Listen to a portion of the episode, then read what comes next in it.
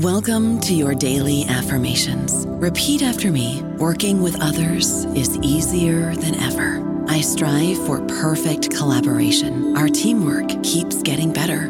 Yeah, affirmations are great, but Monday.com can really get you the teamwork you desire. Work together easily and share files, updates, data, and just about anything you want all in one platform.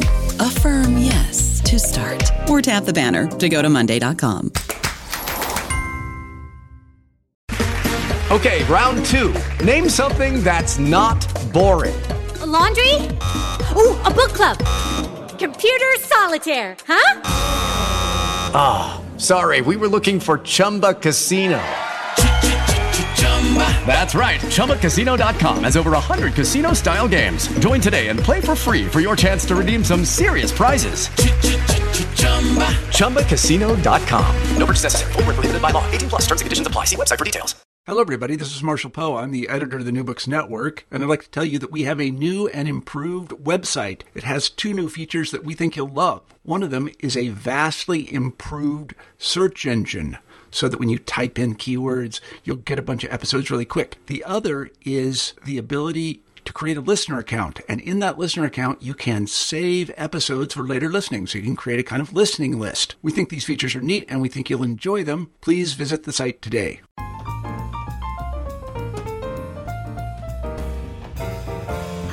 And welcome to New Books in Literary Studies, a podcast on the New Books Network. My name is Miranda Corcoran, and today I'm delighted to have the opportunity to speak with Julia Miele Rodas, author of Autistic Disturbances Theorize Autism Poetics from the DSM to Robinson Crusoe, published this year by the University of Michigan Press in Ann Arbor. So, hello, Julia. Welcome to the show. We're absolutely delighted to have you here. Hi, Miranda. I'm so, so pleased that you're having me. Thank you. So, your book is a really, really fascinating project. And before we dive into discussing the text itself, I was wondering if you could give us a little bit of background information on yourself. Where did you study? What's your area of specialization? And in particular, what drew you to this fascinating project? Uh, thanks so much for asking. Um, I actually teach at the City University of New York. We call that CUNY. Um, and I both got my PhD in the English program here, and I am a tenured professor at one of the CUNY community colleges, Bronx Community College. So, an important part of my interest in the topic, not my only interest, but an important part of my interest in the topic um, is this very democratic sense of education, of reading and writing. And um, I'm, while I'm doing my scholarship in disability studies, I am conscious the whole time that what I'm writing about and what I'm thinking about has to be accessible to um, a very everyday kind of urban, com, com, you know, community college student. Um, that's part of what has interested me in the project and drawn me to the project. Um, but I guess there are a couple of other angles also. Um, I've been working on disability studies for a couple of decades now. Um, and I was drawn into that initially from my own background and experience um, growing up with a disabled sibling. Um, but an interest in autism particularly developed because um, like many academics, I've always felt um, a little bit outside the mainstream. And when I started reading about autism and thinking about autism, uh, although I myself am not autistic, I felt myself very drawn to and connected with this way of being in the world. Absolutely. I think to a lot of academics, actually, and a lot of scholarly people, some of the characteristic forms of autistic expression do ring true or do seem quite familiar, even if they aren't coming from an autistic perspective themselves. Um, yeah, very much so. I think you know the the the main point of the book you know sort of the thrust of the whole thing is that we we as a culture uh, tend to devalue autistic ways of being and autistic ways of expressing ourselves um, when those are recognized clinically. But sort of in the more mainstream arenas of the culture and the book talks about literature but uh, you know just talking about professorial life the work that college professors do this intensely focused um, often repetitive or recursive kind of thinking and writing and verbalizing um, that has a very autistic kind of tenor to it. And it is highly valued in our culture as long as it's not labeled as something that is explicitly clinically autistic.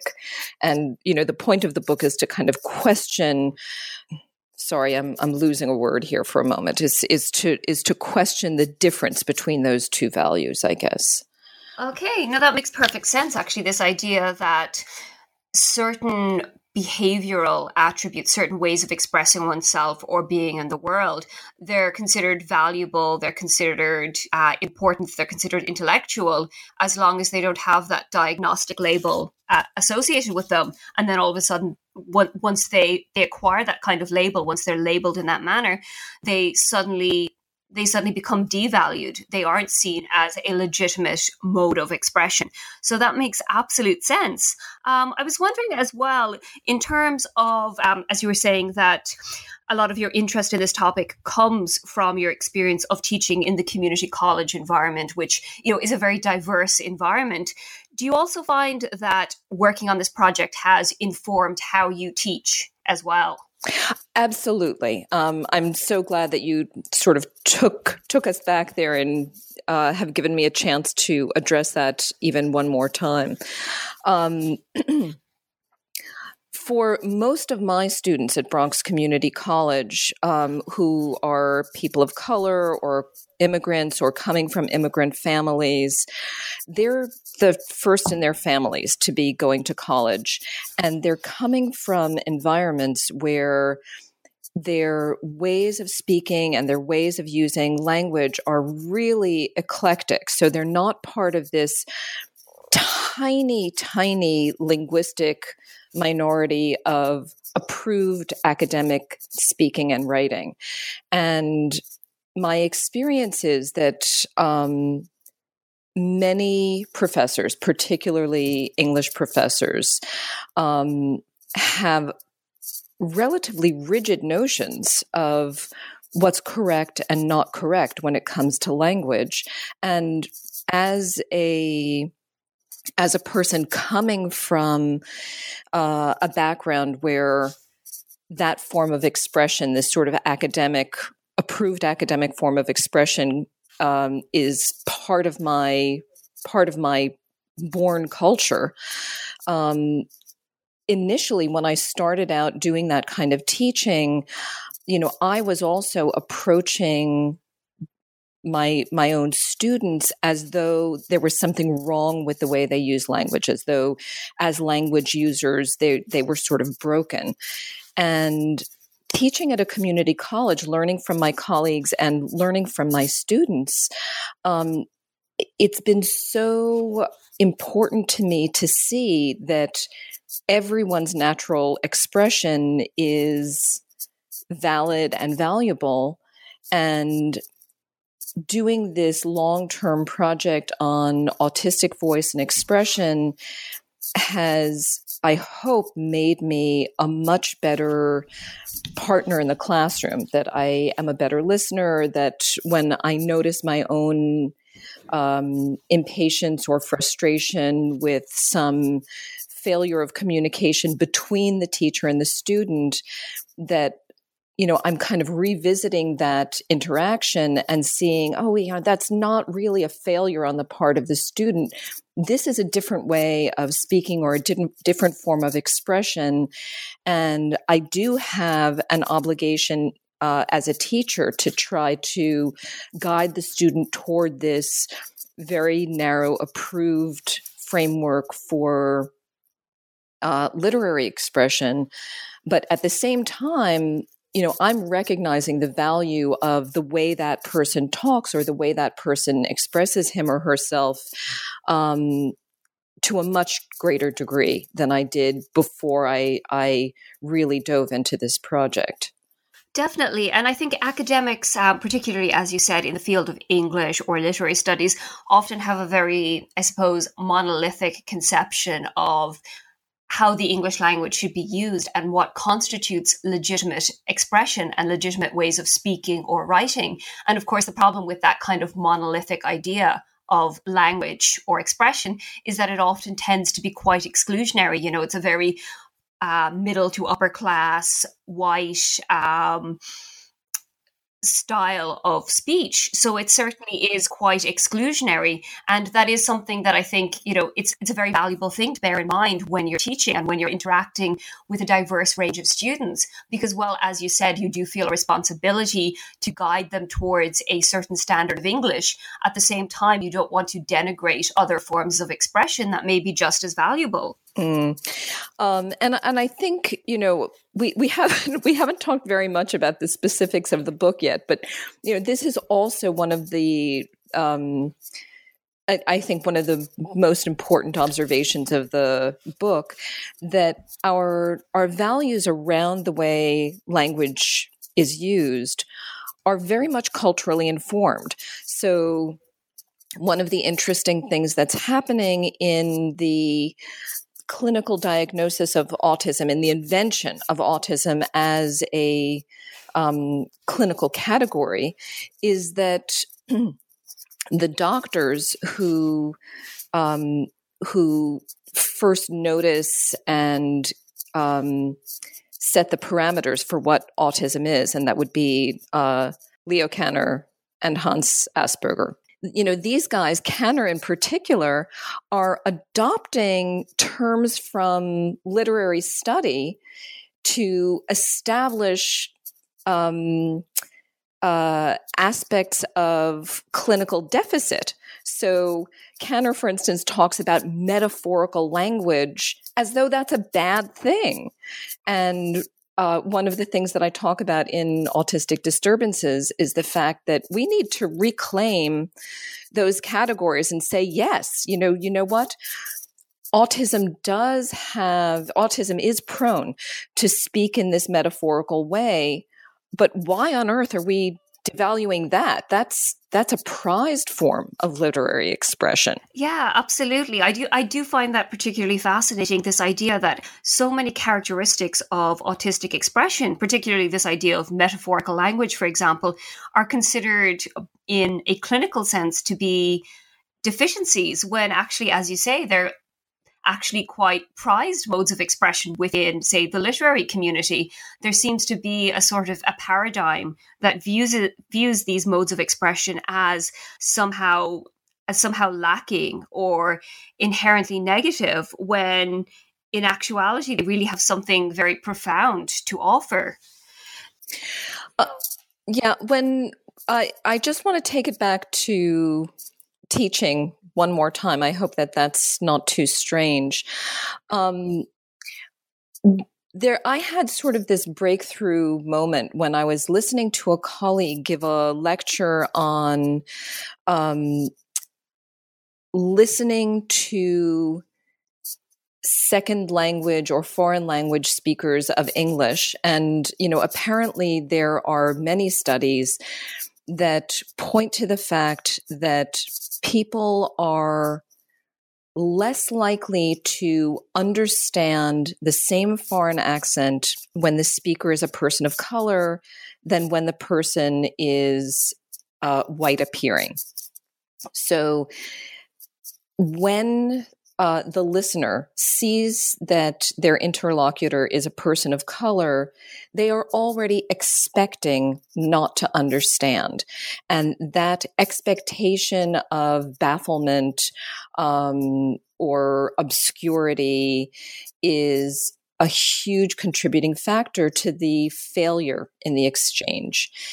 Um, and, you know, I think that there's a very similar kind of dynamic at work when uh, when people are listening to those they know to be autistic. So, you know, the sort of obscurity that comes, for instance, with being a college professor is ordinarily thought of as being kind of clever. And if someone doesn't understand what a um, mainstream dominant culture person is saying, um, there's a feeling of regret and inferiority on the part of the listener who feels that they've failed in the exchange. But if the identity of the person being listened to is in any way sort of subordinated in the culture, if they're a person who's not valued in the culture, um, it's socially acceptable to kind of throw up your hands and say, oh, I don't understand what the person is saying. And this is one of the one of the things that is a huge problem in um, the way autistic expression gets valued. That, you know, when listeners are knowing that the other person is autistic, they are already approaching um, every verbal exchange with this kind of baseline idea that they're going to be incomprehensible. Um, and I, I talk, for instance, about the use of the puzzle piece as a you know universal sign for autism and you know there are lots of autistic scholars who've pointed out this problem that when we identify autism with puzzles and puzzlement and the idea that these you know that autistic people are uh, incomprehensible or inexplicable or mysterious, then the then our listening actually shifts. We don't we don't hear what's being said or we don't care or don't pay attention um, in the same way that we would if if we felt the person to be um, non-autistic Absolutely. And I think actually this idea of the sign for autism being a puzzle piece, it sort of ties into this idea and this very common discourse that exists even still in popular culture that rather than being fully fledged human beings, autistic individuals are simply a puzzle to be solved. So that's definitely something that's that's very, very problematic within our culture and within, I suppose, the different ways in which we approach autism. Um, so I wanted to move on to broach the the broader project of your book and i think of your research in a whole because you note that really the aim of the book and i guess this ties into some of what we've already been discussing is to open literary literary texts up to the possibilities of autism which i think is a, a really wonderful turn of phrase. But can you tell us a little bit more about what you mean by opening texts up to the possibilities of autism and what this means for the project as a whole um, well, the idea is that, and I think we're actually indebted to autistic ways of thinking on autistic forms of expression, especially um, for some of the um, for many literary texts that we we really value in our culture. Um, so I talk about a number of texts and I, I span, you know, about 300 years. It's a, it's quite a promiscuous project in a way. Uh, see, I, I would have said comprehensive. well, I, you know, to me, this is one of the one of the deficits of the project that, you know, I've I've sort of grazed around um, sampling from texts that are important to me for personal reasons. Um, but, you know, I have a very idiosyncratic kind of taste. And I think that the things that I have recognized, for instance, in um, Andy Warhol's uh, memoir or in Robinson Crusoe uh, or in Frankenstein, that you know these are these are things that i've noticed because i've been reading those texts over and over again. And you know i think that the kinds of the kind of autistic fingerprint that i find in those texts uh, probably is ubiquitous and that other scholars with interests in other kinds of texts are going to come along and say, oh, but how about this text? And how about this text? And what about this in music? Or, you know, other kinds of cultural texts? And, um, you know, I, I, I'm excited to talk about particular texts, but I, I really am hoping that other people are going to flesh this out a little bit more because I I know that my own um, my own choices are are really idiosyncratic. Yeah, absolutely. I mean, I think with a project like this and with a project that is essentially trying to posit a new mode of reading literary texts, I suppose you have to be selective or even idiosyncratic to a certain degree in order to simply vocalize your point. And then hopefully, as you said, it's something that will be elaborated later on by other scholars, perhaps working on different kinds of cultural artifacts. So, one thing I did want to note, and I think this is obviously quite important to your project, is that generally the texts, or actually completely uh, the texts that you choose, are generally works authored by neurotypical authors. So, you don't actually analyze any works by self identified autistic authors. And I was wondering, is there a reason for that? Yeah, I mean, I'm I'm actually pretty careful not to weigh in on the diagnostic status of the authors that I'm writing about because we have no way of knowing if they're autistic. I mean, autism is a clinical category that comes into being in the 1940s, but presumably there there are people who will have occupied that um, that experience uh, before the the diagnostic the you know the, the, that moment in diagnostic history and i'm sort of saying you know it doesn't matter very much whether, you know, Andy Warhol or Mary Shelley or Georges Perec um, were autistic. Uh, what matters is the language that's being used.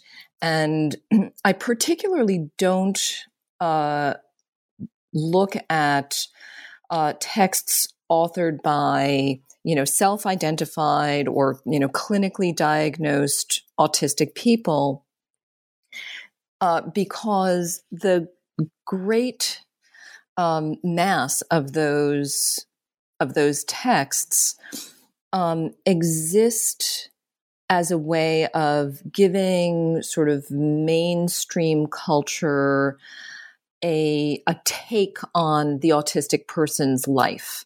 Um, and the literary analysis that I'm doing for the the books that I take up is, you know, very much to go into the the language of the text in a detailed way. You know, looking at the the narrative breakdown, at the rhetoric of the text, at the semiotics of the text, and to say, look, you know, here's, you know, here's a bit of um, here's a bit of autistic expression here. And i i think that it is i think that it's a wrong way to treat uh, texts written by autistic people that are not intended for that purpose. So i actually call it uh, autism autopsy. Um, and you know there's a there's a bit in the book where you know I say that looking for those clinically distinctive features um, in books that are intended to to talk about the content of an autistic person's life uh, is a kind of um, way of pathologizing autistic texts, which I felt very uncomfortable doing. Um, now, Ralph Savarese has written a little appreciation of autistic disturbances, and I'm so appreciative. Um, he he had lovely things to say about the book, but he did raise this as a criticism, and you know he he heard my point about not wanting to you know autopsy or pathologize texts written explicitly by autistic people um, but he says you know there are literary texts by autistic people that you could have done this with. And, you know, I think in a perfect version of the project, I probably would have taken him up on that. Uh, the main thing, though, Miranda, and I, am I'm, I'm sorry, I've sort of gone off on a tangent, uh, is that I wanted our attention to be focused on. Sorry, I'm going to try that again. Sorry about the dinging. Um, I wanted our, the main thing is that I wanted our attention, the attention of the reader, to be focused on these mainstream texts where there's no question of the value. Um, and to say, oh, look, you know, when we find autism here, this is something that we think is exciting and creative and uh, inventive and beautiful um, so I, I really wanted that to be. That's actually a really very the, interesting point, and I think a very valid point because obviously about. the aim of this project isn't to analyze representations of the autistic experience, but again, it's to reclaim the value of autistic modes of expression by, as you said, taking these works that we already value as a culture and identifying these elements of autistic expression within them and how within these canonical for the most part cultural texts autistic modes of expression are considered creative and beautiful and poetic. So it's it's definitely i think um, very much inherent to the project. The works you're looking at aren't by self identified autistic authors. Um, so, the next thing I wanted to ask you about was the question of intentionality, because you talk quite a bit about the idea of language and intentionality. And in, particularly, in particular, you look at Melanie Yergeau's assertion that the question of autistic intentionality is always bound up with notions of dehumanization. Could you say a bit about this idea of intentionality and how, does, how this comes into notions of autistic expression? Um, yeah, absolutely. I, I think that Melanie is just a genius. I love her work, and uh, her work is a huge inspiration for me in this project. And perhaps you'll invite her on another time to to do a podcast with you. Um, uh, so the this idea of intentionality is is kind of used as um, a tool to kind of segregate out I, I, think it's used as a tool to segregate out autistic people from um, owning their own language and expression. So, as human beings, obviously, we have a very um, Sorry, that's my mother.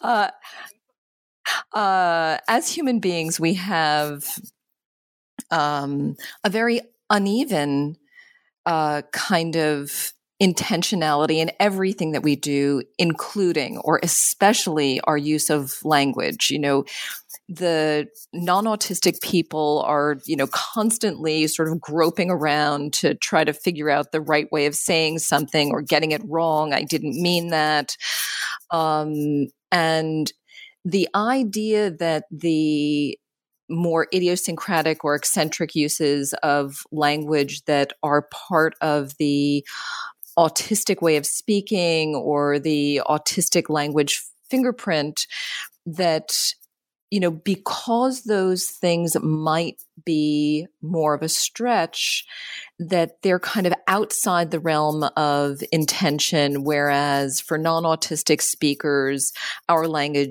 language is inside the realm of, um, of intention. That's just patently false. Um, and we can never quite uh, be secure in with anyone's language, regardless of who's speaking, you know, what's fully intentional and what's not. Uh, so the idea of using that as a litmus test for how we're supposed to listen or whether language has value, um, you know, I, think is justifying a kind of bias that that we want to challenge in ourselves. Absolutely. Um, and I think actually this might lead on to another question that I have um, about the early sections of your book. You talk about this idea that autistic expression provides an opportunity for queering language. What exactly does that mean to queer language? And how do you engage with this idea in the book? Mm. Uh, again, you know, my my hats off to Professor Yergeau. She, you know, this is really her idea that I've adopted. Um, but you know, if we if we kind of go back to talking again about my teaching and my expectations of my students, um, you know, this idea that there is a right way of speaking or a right way of using language, you know, that that kind of goes along with some straight laced Eng- English professor meme um, about everything being, you know, grammatically correct or using standard English. Um, and the I, you know, that idea kind of fits with um, this clinical notion of language, which you know brings us back into uh, this, or brings us back to this idea that the clinical and the cultural are not really separated. You know, uh, Kanner, for instance, talks about language that's not communicative, um, as though language has this single function of communication, which which it doesn't. I mean, I use I use the word expression for a reason. We use language all kinds of ways um, that are not necessarily um, about about you know function. It's not transactional. It's not about doing business with one another. It is about giving voice to who we are. Um, and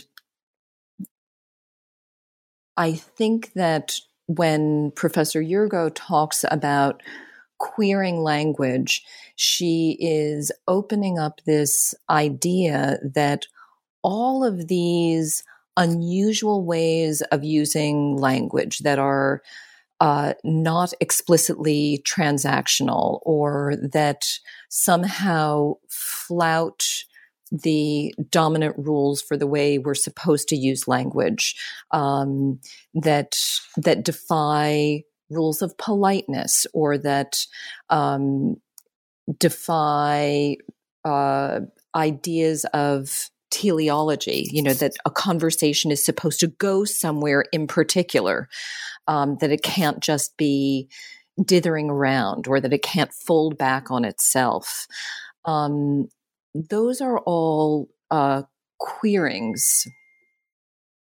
Try that again. um, all of those uh, those unusual ways of using language, or or all of those sort of non-rigidly mainstream approved ways of using language um, are are forms of uh, are, are, what what Professor Yergeau would call a queering of the language. It's it's a it's an opening up of the language beyond the beyond the boundaries of correctness, beyond the uh, the established disciplines for using language for transactions or um, within certain approved forms of expression, like, you know, the college essay, for instance. Um, uh, you know, I, I wanted a chance at some point, I guess, to talk about um, the the different features that I I pull out as kind of identifying that autistic fingerprint because I think that those are um, those are helpful for thinking about how language gets autistically queered. Absolutely, yeah. That actually leads me on a little bit to my next question. So, you might be able to elaborate on this point as well as some other features of autistic expression that you note. But I find this idea of opening up language to uses other than direct, as you say, transactional communication is really interesting. And one of the ways in which I think this occurs in autistic expression is through cataloging and list making, which I think is something that generally is demonized as being uncreative or being somewhat soulless or simply about accumulating items and objects. But in fact, I think there's something, um, as you say in the book, of a creative element to this process of list making. So, how do these features of autistic expression, such as list making or repetition, how do they, I suppose, exemplify this idea of queering language or opening it up to other uses? Um, you know, it's it's interesting when I was reading through all of this clinical literature to sort of try to figure out what the consensus is about um, the characteristics of autistic language. Um, the the pieces that I found uh, people were in agreement about, and and by people I include clinicians and autism theorists and autistic people including autism theorists, you know, everybody who was writing about autistic language um, shared many ideas about what characterizes autistic language. And one of the key things, I would say the number one feature of autistic language according to clinicians, according to autistic people, um, according to autism family people who write about uh, autistic language, is this propensity for list making or cataloging or taxonomical writing. And it is a form of expression that is really devalued in the culture so that it's you know it's regarded as as rigid and as mechanistic and you know in the in the clinical writing when doctors um, and other clinicians are writing about this kind of list making propensity um, they're they're talking about how it's uncreative they're talking about how it's non-communicative um, there you know a lot of people write about how this is um, a form of of comfort seeking for autistic people. So you know it it rests on this idea of autistic brokenness and you know that autistic people need this kind of list making or re- repetition uh, to solace themselves. Uh, even in the Diagnostic and Statistical Manual of Mental Disorders, um, one of the examples that's given in the definition of autism is that the person may uh, repeat themselves. They call this echolalia, saying something like cheese, cheese, cheese to comfort themselves. Um, and I, you know, I see this kind of devaluing of list making uh, also being a very important aspect of um, literary literary culture that literary culture also devalues list making so that when we find um, catalogers like Casaubon in um, in George Eliot's Middlemarch, you know, this is sort of this dried up old twig of a guy, and this is this dead, meaningless thing that he's doing is making lists. Um, but I'm trying to really reclaim that in the book, and I I I point to the idea of the list as this incredibly flexible form so that you know uh, quite a quite the contrary of it being rigid, you know, a list is something that you can always add to, that gets moved around, that is, you know, infinitely fluid and flexible. Um, and Umberto Eco actually talks about um, lists as suggesting a kind of infinitude, that even when one has a uh, a finite collection uh, that that um, that kind of list or catalog form, that inventory, is always gesturing toward um, an infinite excess beyond the frame.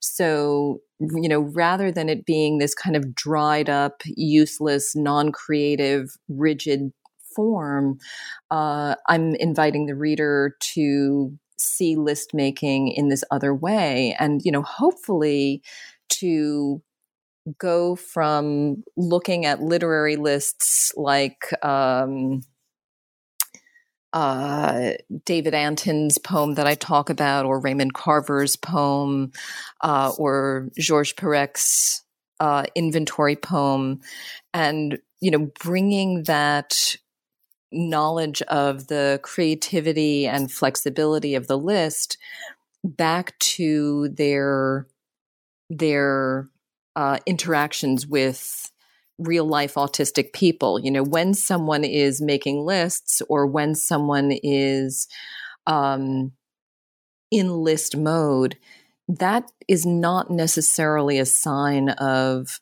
you know rigidity or a sign of you know intellectual or creative limits there's all kinds of interesting creative stuff that's going on with list making i think Absolutely. And I think that's a really fascinating way to read the act of making lists as a sort of creative process.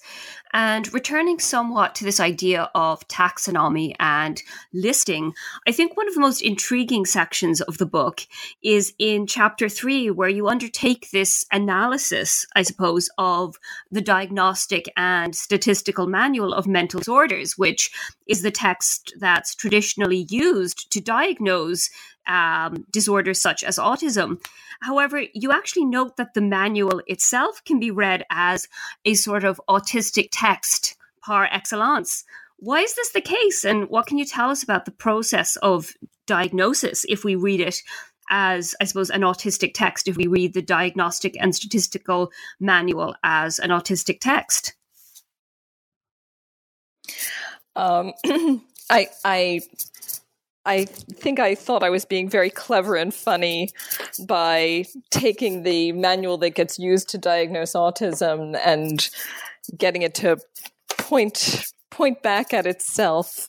Um, the the manual, like many other um, manuals, you know, and guidebooks and uh, reference books of this form, is set up uh, according to a kind of formula. And it has to you know, it's for practical purposes, it has to be set up that way. Um, that there are uh, explicit you know, categories that get reused from diagnostic category to diagnostic category, that all of the categories themselves are numbered, that bits of narrative are um, fit into these, it, you know, fit into this kind of component structure. So the whole book is really just this giant list. Um, and, you know, part of the joke, of course, is that while doctors are fully vested in composing a book like this that you know they've they're they're kind of not paying attention to the fact that the autistic category that they're describing uses the same kinds of techniques. So they're you know they're not valuable when autistic people do them or they're they're pathological when autistic people do them. But when when the book is composed that uh, you know that that's just for practical purposes.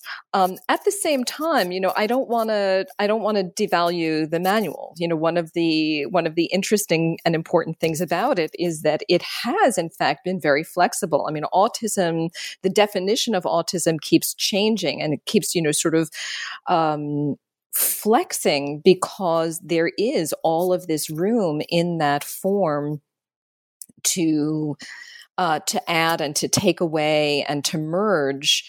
Um, you know, it's when one is it's it's open to a kind of editing and a kind of revision uh, that narrative texts, uh, you know, that's much more difficult with narrative texts.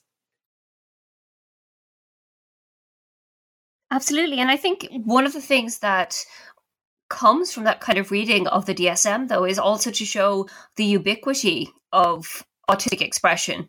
The fact that, you know, our tendency to sort of seal it off as a as a disorder to seal off this um, form of expression as something that is not mainstream and not everyday is actually quite short-sighted and that the the characteristic features of autistic expression actually you know, they do manifest in everyday scenarios and they do manifest in literary discourse, but also in scientific or psychological discourse. So I find that's actually a really interesting reading of the DSM. So, moving on from that, I did want to talk a bit about chapter four.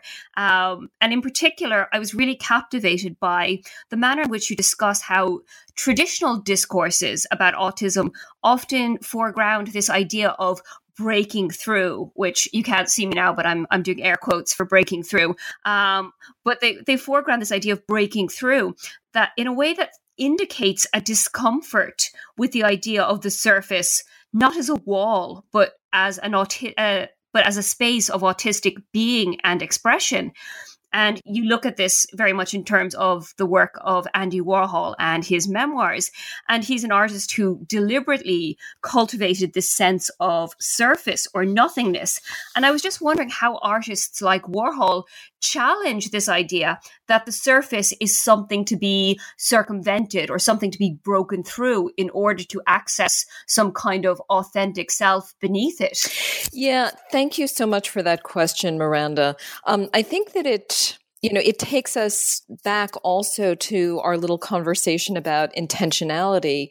You know, there is this, um, you know, kind of cultural illusion that I think we don't often fully engage with that uh, there is something that is us that is kind of interior or you know authentic inside some other way of being. You know, I interact with the world, but that's not the real me. Or, you know, I'm reading this book or looking at this work of art or listening to this piece of music, but there's some secret inside it. You know, when I do the analysis or when I, you know, understand the secret or when I really get to know you, I am going to, um, you know I, i'm i'm going to have gotten to the real thing that's on the inside of a kind of shell. And I think that that idea is amplified and exacerbated when we're talking about autism and autistic people. Um, and, you know, there's a lot of uh, autism family memoir, for instance, that uses this metaphor of, you know, breaking through or, you know, getting past some autistic shell.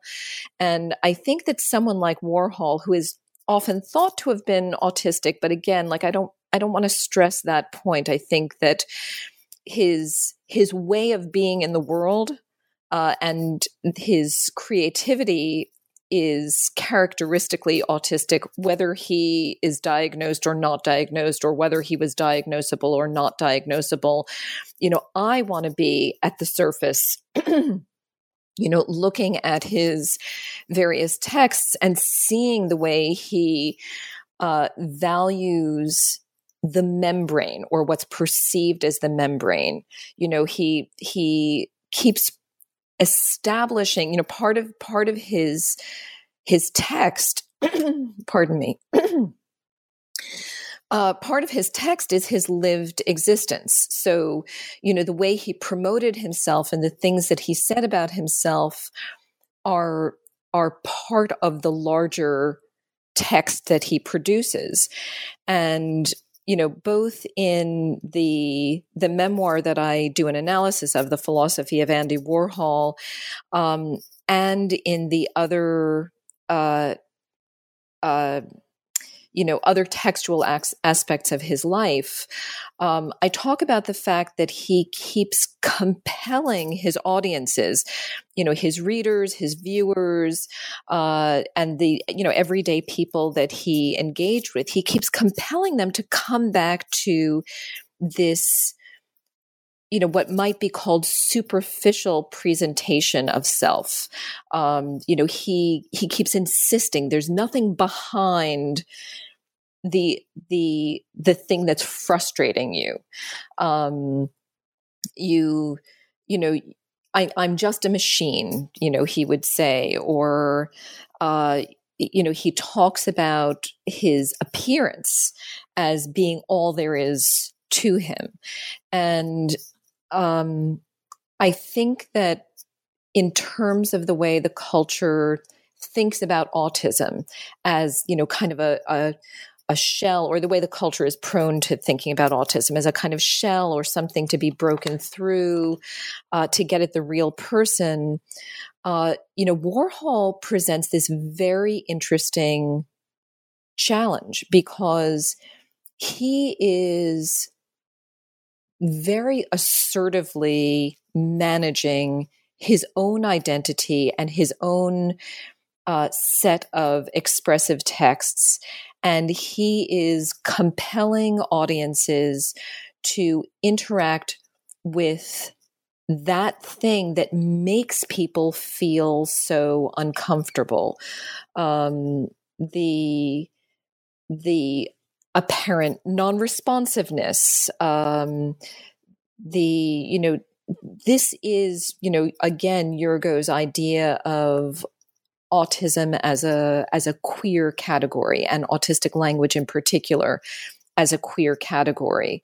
Um, there are uh, unspoken um, unconscious rules of how we're supposed to interact with one another, uh, rules around interrupting, rules around uh, making one another feel comfortable.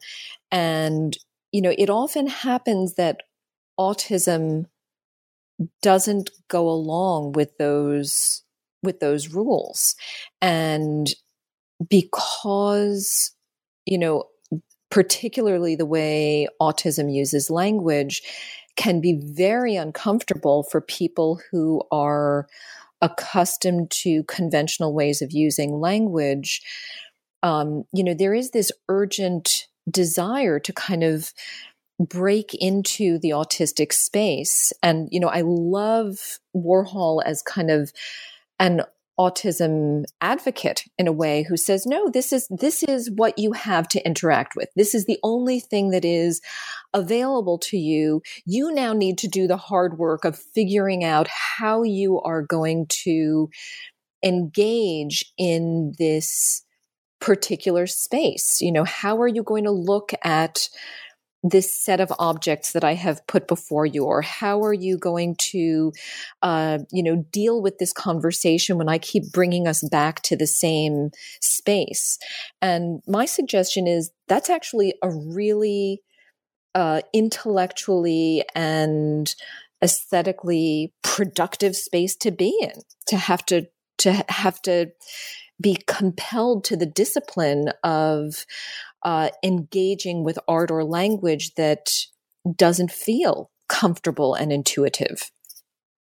Absolutely. And I think one of the interesting things about Warhol and about his his written work in particular is how he sort of challenges or subverts this sort of this tendency we have as a culture to sort of, I suppose, mythologize the idea of individual interiority and the idea that within all of us there's this sort of special hidden core of individuality that needs to be gotten at once you know once we penetrate the surface so it's a, i think that's a really interesting aspect of warhol's character, both his public persona and his writing. But just to return to Warhol himself a little bit, I have noticed a sort of tendency on the part of critics and historians to, I suppose, retroactively diagnose Warhol as autistic. And I was just wondering, what is your position on this idea of fictional or retrospective diagnoses? Do you think this is something that's problematic? Uh, thank you so much for for asking this question. It is problematic. Um, you know, I I have to be you know full full disclosure. I have done this myself. Um, it is an endlessly entertaining kind of cultural game to kind of think to oneself oh you know how about how about einstein? How about newton? How about emily dickinson? You know we we like to think of all of these people with this kind of new perspective. Um and you know i don't think that it is um you know i i don't think that it's a vicious thing to be doing, but uh, it's it's a developmental moment, uh, as with you know, kind of the the rise of uh, queer studies, you know, we had a cultural moment where we were looking to reclaim characters and authors whose uh, sexuality might have been reduced or effaced. And, you know, I think that there's a similar kind of impulse uh, for those who are interested in autism to kind of reclaim uh, a history that is concealed or invisible. Uh, but it's a dangerous kind of game to play, I think. Um, and, you know, as the as the field matures, increasingly scholars are moving away from that, uh, you know, for for reasons that uh, soon become quite obvious. You know, one is that the category itself is very difficult. You know, for people who are dead or who are fictional, there is no way of interacting. We're not, you know, we're we're not clinicians in a one-on-one relationship with these people um, but also that kind of marking of territory um, has an impact on the way uh, autistic people in the present day, you know, real life autistic people get imagined and treated. Uh, so, for instance, there's been quite a lot of uh, diagnostic fervor around the character of Sherlock Holmes, and you know, many writers have been very excited to suggest that this is an autistic character. Um, but when we do that sort of thing, we are actually bringing those expectations back to our real life relationships with real life autistic people and you know having these bizarre expectations of um, what autism is supposed to look like you know as though the culture kind of has ownership uh, of defining autism. And it, you know it takes that power out of or it takes it takes that power away from the autistic community. So you know i I have really tried to steer clear of that in this book. Uh, and it's the reason why I am focusing on text and language and saying, you know, hey, you know, I'm not even necessarily saying, you know, this book is written by an autistic person or this is an autistic book. Uh, but I'm saying, you know, look at these patterns. These are, you know, this is an autistic inflection here. And if we value it here, shouldn't we value it somewhere else? So, actually, just to return to this question of, I suppose, autistic characters um, versus autistic expression. And as you said, the focus of your text, the focus of your analysis is very much on this idea of autistic expression as opposed to uh, diagnosing characters or authors. And I think this brings me back to the very interesting point that you raise in chapter four and a half, where you talk about and I really like that idea actually of a four and a half. But um, you, you talk about this idea of, Hel- of Herman Melville's iconic character Bartleby, how while he might be read as an autistic character and certainly has been by many critics, the short story itself, Bartleby, is not an autistic uh, not an autistic text. So where exactly does this distinction come from? Uh, how exactly do we define this sort of separation between a potentially autistic character and an autistic text? Um, yeah, uh, you know, Bartleby is is a fascinating story and sort of a, a fascinating case in terms of literary approaches. Um, there are a lot of critics who are very attracted to that story, you know, to, to Bartleby as a potentially autistic character, and also many critics who are um, prone to read Melville himself as being an autistic writer.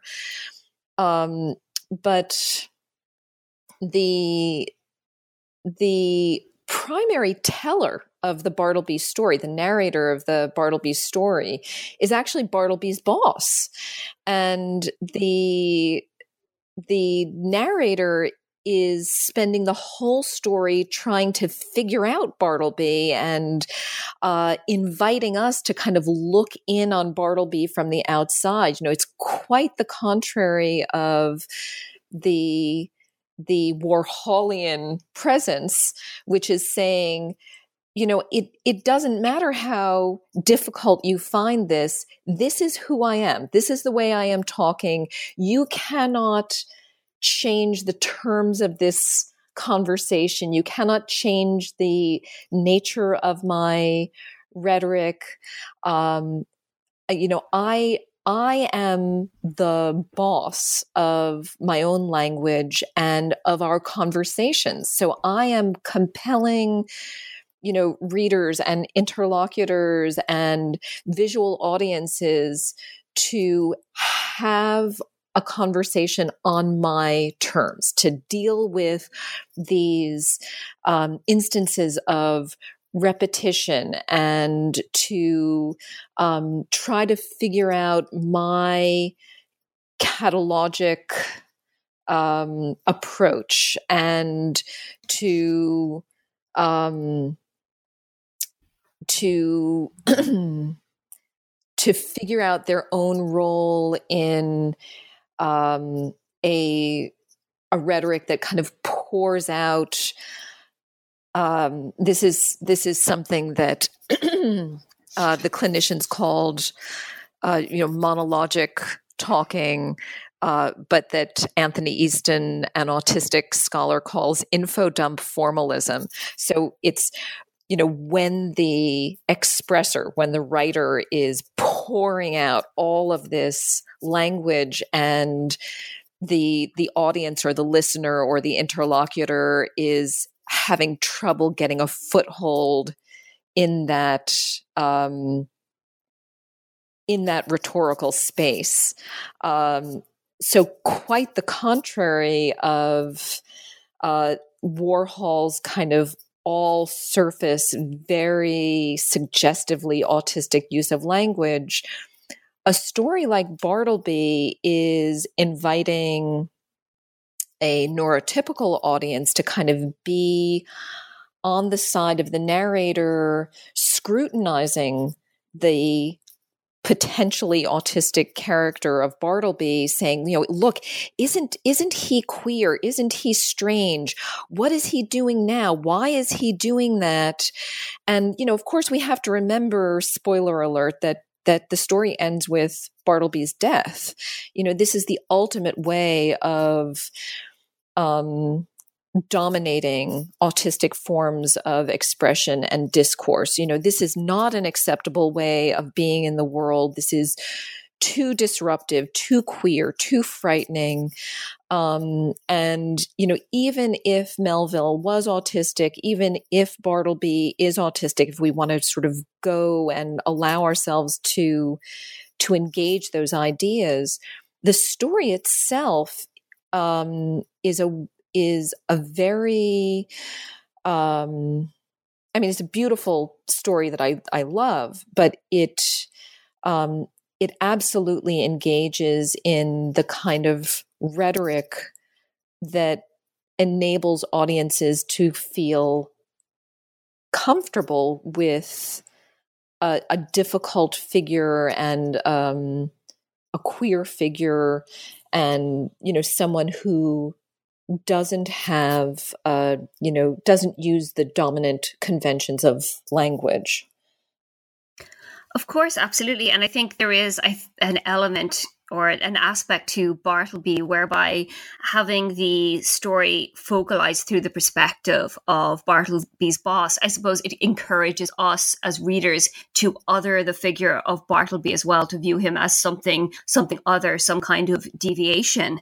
Um, and you know, I also think um, this is this is uh, going on with a an extremely popular autism book, uh, Mark Haddon's The Curious Incident of the Dog in the Nighttime, which I, I don't think I address in the book. Uh, but you know, people love this book. You know, I really enjoy it. It's a it's a well written, very engaging book, um, and it is you know widely recognized as being a book about an autistic character. But in the same way, the you know there even though the the book is from the perspective of the presumably autistic narrator the the audience the reader has an extra sense beyond what the narrator is telling us. You know we we always have knowledge that the narrator doesn't have.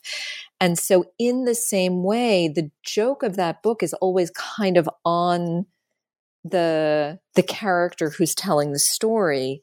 And it has a, a similar kind of uh, way of putting the autistic person in his place um, rather than you know fully engaging with the the challenging language of autism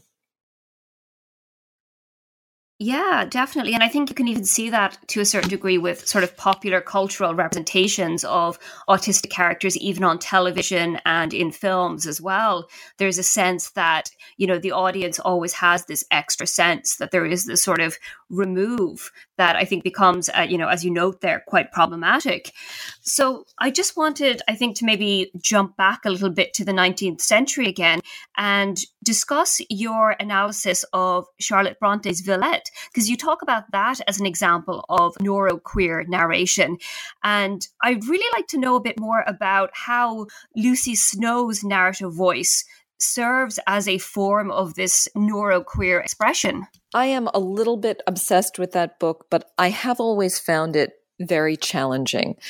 Um, and you know the the critical history of Villette is that you know readers and critics have this you know almost hostile relationship with the narrator who is uh, you know, critics talk about her being withholding and secretive, um, and you know the the book is you know has these kinds of um, long patches of uh, you know expression that kind of pours out this is the stuff that uh, we talked about before as monologism in clinical terms. In the book, I call this apostrophe. You know, I, I'm tr- I'm looking for that that poetic term. Uh, so Lucy Snowe will have you know these these long patches where she just kind of bursts out with this kind of poetic language um, where the the reader is conscious of um, not being fully in the story, but just hearing her voice kind of pour out, and uh, it it has this. Um, you know, the the reader often feels a little alienated that that we're not partners in the in the storytelling process that we're not being included um, and it's one of the reasons I think that that critics keep coming back to the book. Uh, you know, sort of almost perseverate on the on the story, uh, but at the same time also feel uh, that the book resists reading or or resists engagement. Um, and you know, although it's a 19th century book, you know, again, I do think that it has that kind of almost Warholian quality that she's telling her story the way she wants to tell it and she is giving uh she's giving voice to her own way of being in the world and it doesn't um it doesn't necessarily follow the rules for conventional narrative engagement yeah, absolutely. Um, and I do think that it's a text that certainly is is quite difficult, but um, I, I actually think that this sort of this project of opening texts up to the possibilities of autism, I think it really provides us with a really unique entry point to texts like this and to texts that have maybe traditionally frustrated readers and critics. And I wanted to look a bit more at this issue of um, tension between withholding or silence and the idea of a sort of more effusive expression because you identify that as something that's quite characteristic of the the expressive expressive style found in Mary Shelley's Frankenstein as well. And in particular, you elaborate on the conventional interpretation of Victor and the creature as mirrors of each other, but you do it in a really interesting way, a really unique way, by arguing that they are engaged in a mutually reflective communicative process, which uh, both processes are I suppose, defined by periods of silence and periods of effusive expression. Um, and I really thought this was an interesting way of looking at the two characters and looking at how they reflect one another. But could you say a bit more about how this kind of communicative process is reflective of autistic expression? Uh, yeah, it's funny. You know, the the sort of easiest pathway into that book for thinking and talking about autism begins with uh, our our sense of the creature that often comes from popular culture, you know, as you know a a being who is you know mute or not able to fully express himself or uh, who is incapable uh, of real language, um, and that is often kind of the stereotyped uh, idea of autism that we see in popular cultures. You know, in popular culture, there are a lot of movies with non-speaking autists, or um, you know, there are a lot of representations uh, in popular culture of you know autistic people not being able to communicate you know even uh, a charitable organization like autism speaks kind of relies on this idea that autistic people can't speak for themselves or aren't users of language. And, you know, it is very interesting that in Frankenstein movies, you know, we often have a creature who's just kind of grunting or, you know, not able to use language. And, you know, obviously scholars have a different relationship with the book or even, you know, just ordinary readers of of the book Frankenstein will see kind of right away that the creature is tremendously eloquent and has this amazing poetic voice. Uh, but the tension between this popular representation of the creature and the reality of the creature in the book actually is grounded in Shelley's text because the creature begins as a person without language and then kind of surges into this incredible mastery of language. And we see those two things at work in Shelley's text in all of these different characters. You know, there there is, as you were mentioning this tension between silence and volubility, but it works its way down, you know, into this sort of granular level so that you find that tension even nerd alert even in the punctuation of the book you know so there are all of these long dashes in the book so that somebody will kind of um, be talking uh, rapidly urgently all the way up to uh, this abrupt moment of silence. And you know i am pointing out that oh, you know that sort of more general autism fingerprint you know this is this is part of the quality of autistic expression that it is it is considered often to be voluble uh, that you know there's this torrent of verbalization but it is also considered to be silent you know there's there the autistic person can't speak or doesn't have anything to say or can't respond or is totally non communicative.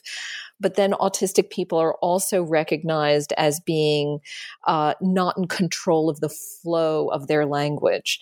So when we see those kinds of um, tensions present in the text of Frankenstein, it's it's a very um, you know, it, it's a lovely little manifestation to me of the way autism works in a in a really cherished and valued text you know from everything from the the components of that book where you know as many people know it's you know it's a story within a story within a story so that the whole the whole of it is both fragmented and encased. Um, and, you know, sort of everywhere we look in that book, we see uh, problems of language that bring us, you know, tremendous aesthetic interest and pleasure. Absolutely. And I think it actually really highlights the complexity of autistic expression as well. It sort of negates this tendency we have as a culture to try to distill autistic expression into mere silence or the inability to control language, this sort of tension between silence and enthusiastic, sort of gushing expression really highlights the complexity um, and the very, very um, I suppose, nuanced, complex nature of autistic expression. I guess at this point, I wanted to move on to talk a little bit about the final text that you really engage with, and that's Robinson Crusoe. And in particular, I wanted to look at how you described the novel as being somewhat emotionally neutral, how it emphasizes things rather than people. In what way does this aspect of the text lend itself to a reading of the novel as a work of autistic expression? Um, yeah, I think, you know, one of the fun and interesting things about Crusoe for me as a reader, you know, bef- before any scholarship occurs, is exactly its list making quality that you know initially when i read crusoe you know probably as a teen um it was uh of a kind with other you know science fiction and survivalist text that often included this um, list making or inventory quality uh, and there was just something in me that was very drawn to that. So, you know, in narrative terms, we find a lot of cataloging uh, in Crusoe. But in terms of the actual content of the narrative, so if we if we move the idea of form aside and we talk about the content of the book, uh, Crusoe himself uh, spends you know enormous time and attention talking about the making of his homes and his shelters. Uh, he talks about collecting objects from the ship. He talks about tools. He talks about shelves. He talks about baskets. He talks about crockery.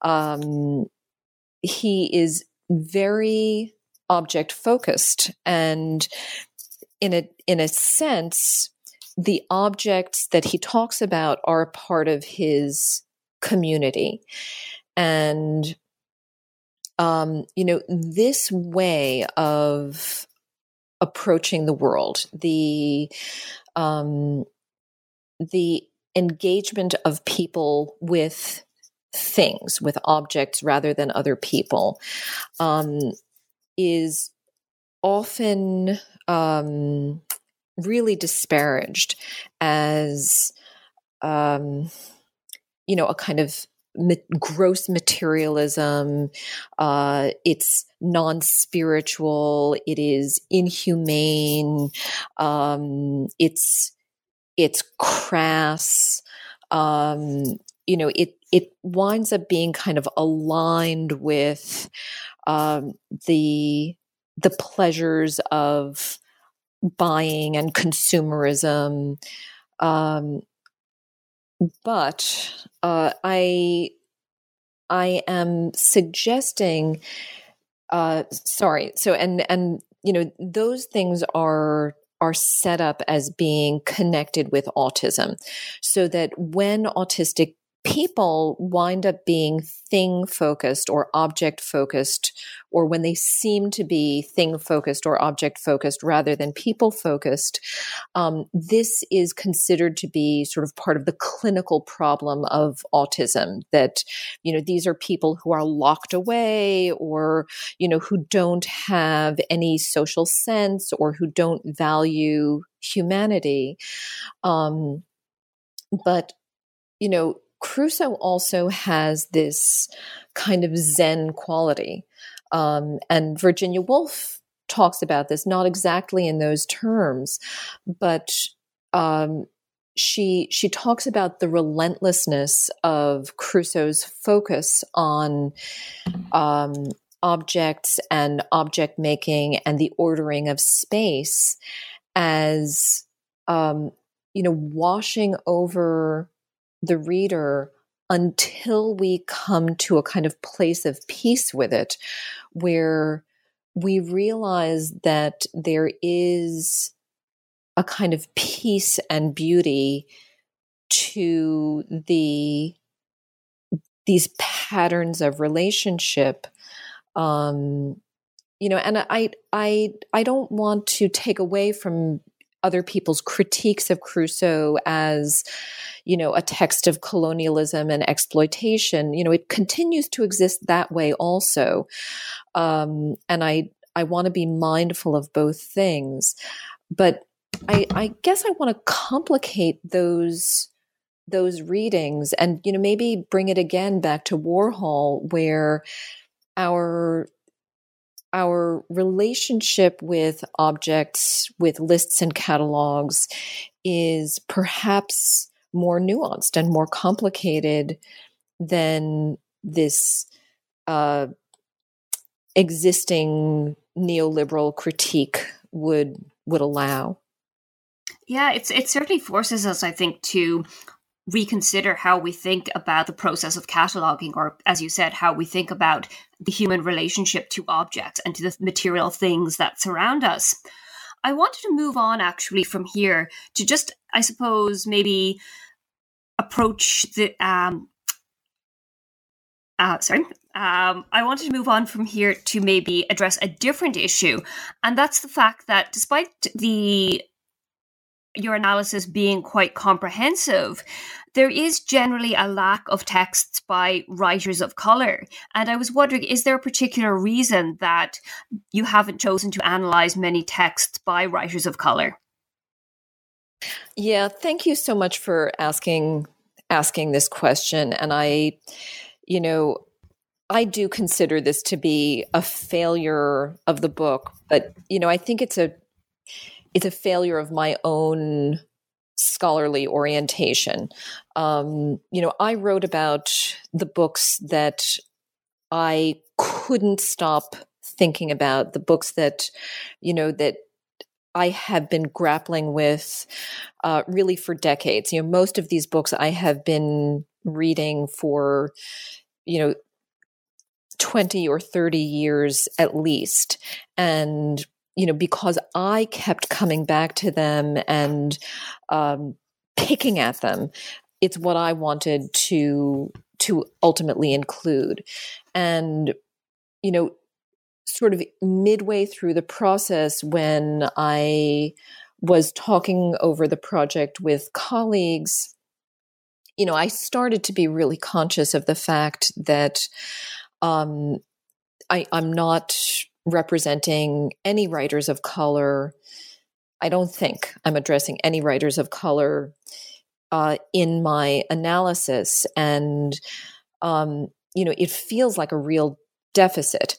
At the same time, I, I didn't want to kind of patch on uh, a, a text or a set of texts that would look at this because I feel that, uh, you know, my own engagement with those texts hasn't been as diverse and as rich.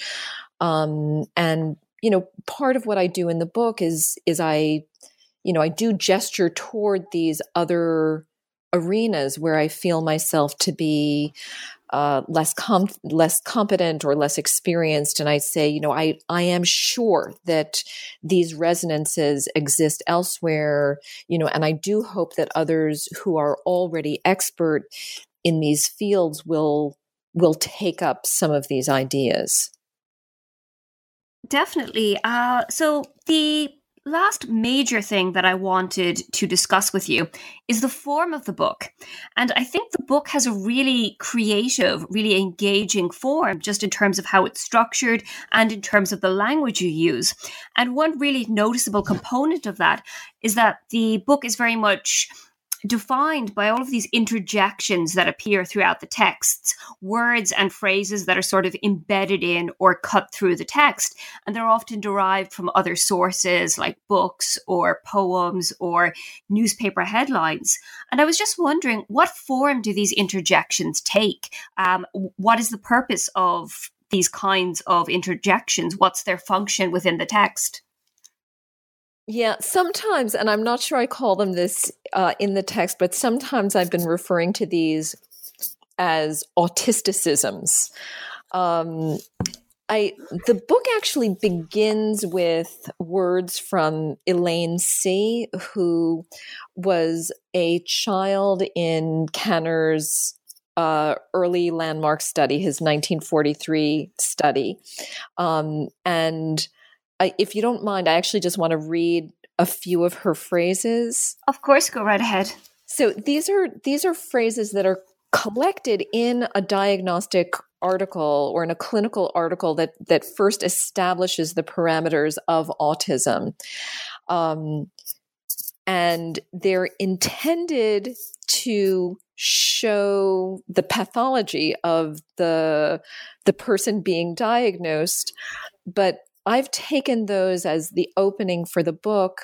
Uh, in the hopes that I'm kind of reclaiming this buried autistic text um, and and opening it up as uh, for poetic, you know, as an opportunity for poetic analysis and appreciation. So Elaine C says things like, "Dinosaurs don't cry." Crayfish, sharks, fish, and rocks. Crayfish and forks live in children's tummies. Butterflies live in children's stomachs and in their panties too. Fish have sharp teeth and bite little children. There is war in the sky. So, you know, it, it goes on from there. But, you know, the idea here is that even though this is my book and my writing, I really wanted to respectfully ground it in the voices of actually autistic people. And I begin with Elaine C. And then as I move through the book and look at other autistic text, um, I I collect this um, uh, inventory of autistic words and phrases that I then uh, introduce into the the ongoing text of the book um, as a as a kind of suggestive autistic commentary on you know whatever academic me or you know scholarly me is saying um, and part of this is because i I want us to maintain a consciousness of the real voices of real autistic people, um, that the whole work is kind of grounded in what autistic people say and the way autistic people say things. But you know again it's it's intended also as a kind of uh you know maybe clever little rhetorical move uh, because it interrupts or interjects uh, into the text, which is one of the features of autistic language that I that I talk about. Um, Kanner talks about this as autistic ejaculation, um, and you know, in everyday conversation, uh, these are the autistic ways of speaking that uh, you know people say are are rude or you know this interrupting is not a nice way of interacting with other people. Um, but i think that these bursts of language uh, are are so valuable and so interesting and um, that they they disrupt conversation and they disrupt uh, kind of the the solid trajectory of um, conventional text in in ways that you know stop us in our tracks and and uh, compel us to re-engage uh, when we're kind of on autopilot. Yeah, I really think they actually they serve a sort of a function of kind of defamiliarizing the reader or forcing the reader to step outside of the flow of logic or the flow of words. And I think that almost gets them to reconsider what they've been reading. It takes them out of the act of reading, it punctuates the act of reading and forces them to step outside of themselves, step outside of what they're doing and adopt a slightly different perspective on what they've been looking at. So I feel like it's a really appropriate forum for the project that you're engaged in. But just to finish up, I want to maybe circle back around to this opening question we had about the idea of opening texts up to the possibilities of autism. And I just wanted to maybe finish up by asking how you think this process of opening texts up to autistic expression and reconfiguring autistic expression not simply as a deviation from neurotypical expression, but rather as an authentic mode of creative expression. How might this transform the practice of literary studies in particular, and maybe how we read so called difficult texts? I'm thinking of Villette, for example. How might this process of opening works up to the possibility of autism inform our practice as scholars or literary theorists or academics? I I think you know I can only speak to how I think this has influenced my own practice, you know, and this would be as a reader of student texts and a reader of canonical texts, you know, that that whole range is that um, I I am much more self-critical uh, in terms of my own intuitive values. You know, if I, you know, feel resistant, if I, you know, want to uh, reject a text, or um, if I feel that a student is doing something incorrectly, or um, if if I'm bored by something, um, you know, rather than rather than thinking, oh, you know, the student is wrong or the text is boring or this is incomprehensible, um, I'm much more likely now to kind of sit back and recognize how my own cultural values and context um, play into my experience of that expression. So, you know, rather than faulting the student for doing something incorrectly, I will be conscious of the fact that my inability to understand is a part of the context of the text. Um, when it comes to literary texts, I I am hoping that people will be will give themselves more time, will be quieter, will be more patient. Um, you know, instead of leaping to um, you know some kind of fixed analysis. And you know I, I realize that this is you know even while i'm saying it um, this is not the way literary scholars work. You know you read something you have an idea about it you read it again you question yourself. Um, but the, this kind of practice of silence and perspective you know is there something else going on here? You know if this is boring to me uh, what is it that's making me bored? Uh, is this is this silence um, is something else going on in this silence? Or is something else happening with this repetition repetition.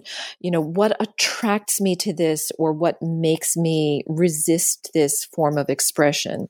And i think you know even in our everyday interactions with one another um, there are times when we are just you know very attracted to the way someone speaks or very put off by the way someone speaks.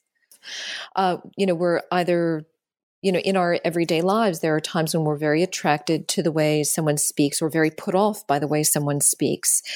And, you know, rather than intuitively, you know, instinctively uh, locating the, the burden of our response in the manner of the other person, um, I am thinking and hoping that we could be more curious about forms of expression that um, feel challenging, um, particularly forms of expression that um, where we we meet them with some resistance, um, and that we would we would consider more what is happening inside ourselves that makes us resist uh, or that makes us react in um, in these kind of frictional you know with this kind of friction um, uh, when it comes to certain forms of certain forms of expression. You know i'm uh, i'm actually going to take it back to warhol again. You know i i did not enjoy um, his uh, philosophy of Andy Warhol, uh, and I I hope it's okay to say so in this public way. But you know, it was it was a chore to read it. You know, I felt myself.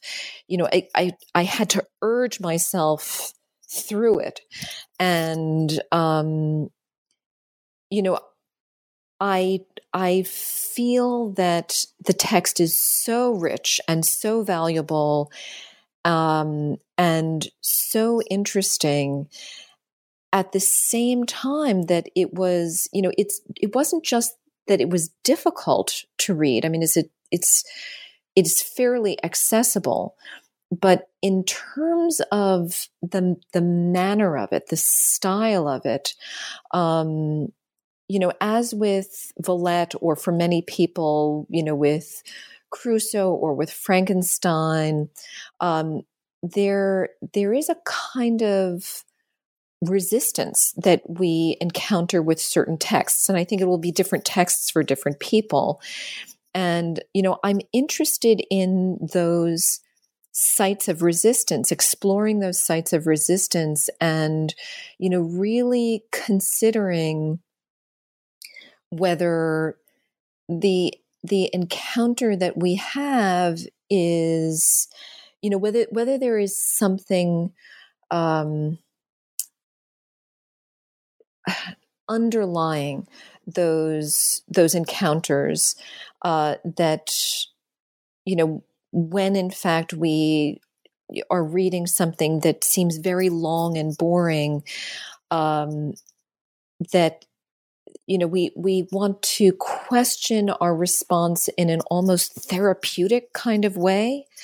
Um, i have a, a friend who um, has is a is a psychoanalyst and he said that when he is talking with a patient um, that when he finds himself getting sleepy that's when he knows that something important is really happening and he has to pay attention in some you know in some extra kind of way that the sleepiness is a is a kind of physical response that is trying to protect him from uh, a knowledge that is intense or or dangerous.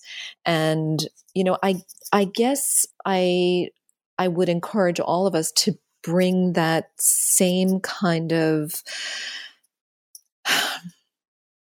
uh, attention to literary texts. You know when we encounter that site of resistance if we feel you know sleepy or angry or impatient um, that there might be something really exciting and interesting and rich happening there and our our response is actually a, a kind of way of shielding ourselves from this you know new and potentially dangerous kind of reading experience. Does that does that make sense? Yeah, absolutely. And I was really thinking that this kind of emphasis on moving beyond mainstream or neurotypical forms of expression really forces us as readers to open ourselves up to other modes of expression, other ways of articulating, other ways of understanding or being in the world. So I think it's an absolutely valuable way of approaching literary texts. So just to uh, to conclude, I think we've probably taken up enough of your time here. So just finishing up, I'd like to ask Are you working on anything new at the moment? Is there a new project that you have in the pipeline, or are you continuing to work on this area? I'm just at the very beginning stages of uh, possibly a new project uh, where I'm going to be integrating comics uh, and critical text. So I'm I'm thinking of um, making a scholarly article in the form of a comic uh, that would talk through some um, you know it, it, that would also kind of integrate disability theory and memoir uh, to address the um, you know the theoretical place of um, this to, address the theoretical place of this um, important person from my past uh, who is a disabled person of color. And um, you know it's a it's a very very difficult subject and you know my thought to use pictures and words is a way of making this, you know, very difficult uh, area accessible to a wider group of readers, but also a way of kind of opening um, opening up this difficult subject matter for myself. Um, I, am I'm, I'm not sure if that's too obscure. Not at all. It sounds like a really ambitious project and a really creative project as well. So I'm hoping to to get a look at it once you've once you've completed it. But it seems like a really really fascinating integration of the visual and the uh, literary. So that sounds absolutely incredible. And hopefully we'll hear more about it soon. So I will let you go now because I think we've detained you enough here. But I just wanted to thank you so much, Julia, for coming on the show and for talking to us about this project because it really is an absolutely incredible analysis. It's a really original, really engaging reading of your chosen text. And I think it opens up a really valuable and a really unique perspective on the works you've chosen to look at. So I just wanted to thank you so much for coming on the show and talking to us today about the book. Uh, not at all, Miranda. Really, the pleasure is all mine. I'm very grateful to you for having invited me and, you know, thank you for having me on. It's, it's been a great conversation and, you know, I I am very excited to have the opportunity to talk about the book. Thank you. You're most welcome. So that was Julia Miele Rodas, author of Autistic Disturbances, Theorizing Autism Poetics from the DSM to Robinson Crusoe, and it's published by the University of Michigan Press. And I assume, Julia, that will be available on the press website? Yes, it's available through the press website uh, in digital versions, paperback versions, and hardcover versions. And if I'm not mistaken, uh, there is also an accessible text available, but I need to check the name of the platform. Fantastic. That's absolutely great. And again, it's a really, really engaging, really original analysis of autistic expression across a wide range of literary texts. So, anyone who's at all interested in the field of disability studies or autism studies, I think this is an essential text for them. So, I'd just like to say thanks again, Julia, and thank you so much for joining us on the New Books Network. It was really a pleasure to speak to you. Thank you, Miranda. Okay, thank you very much. Bye.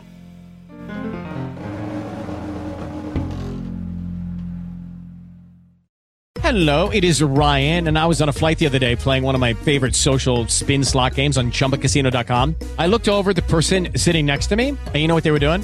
They were also playing Chumba Casino. Coincidence? I think not. Everybody's loving having fun with it. Chumba Casino is home to hundreds of casino style games that you can play for free anytime, anywhere, even at 30,000 feet. So sign up now at chumbacasino.com to claim your free welcome bonus. That's chumbacasino.com and live the Chumba life. No purchase necessary. VGW Void prohibited by law. See terms and conditions. 18 plus.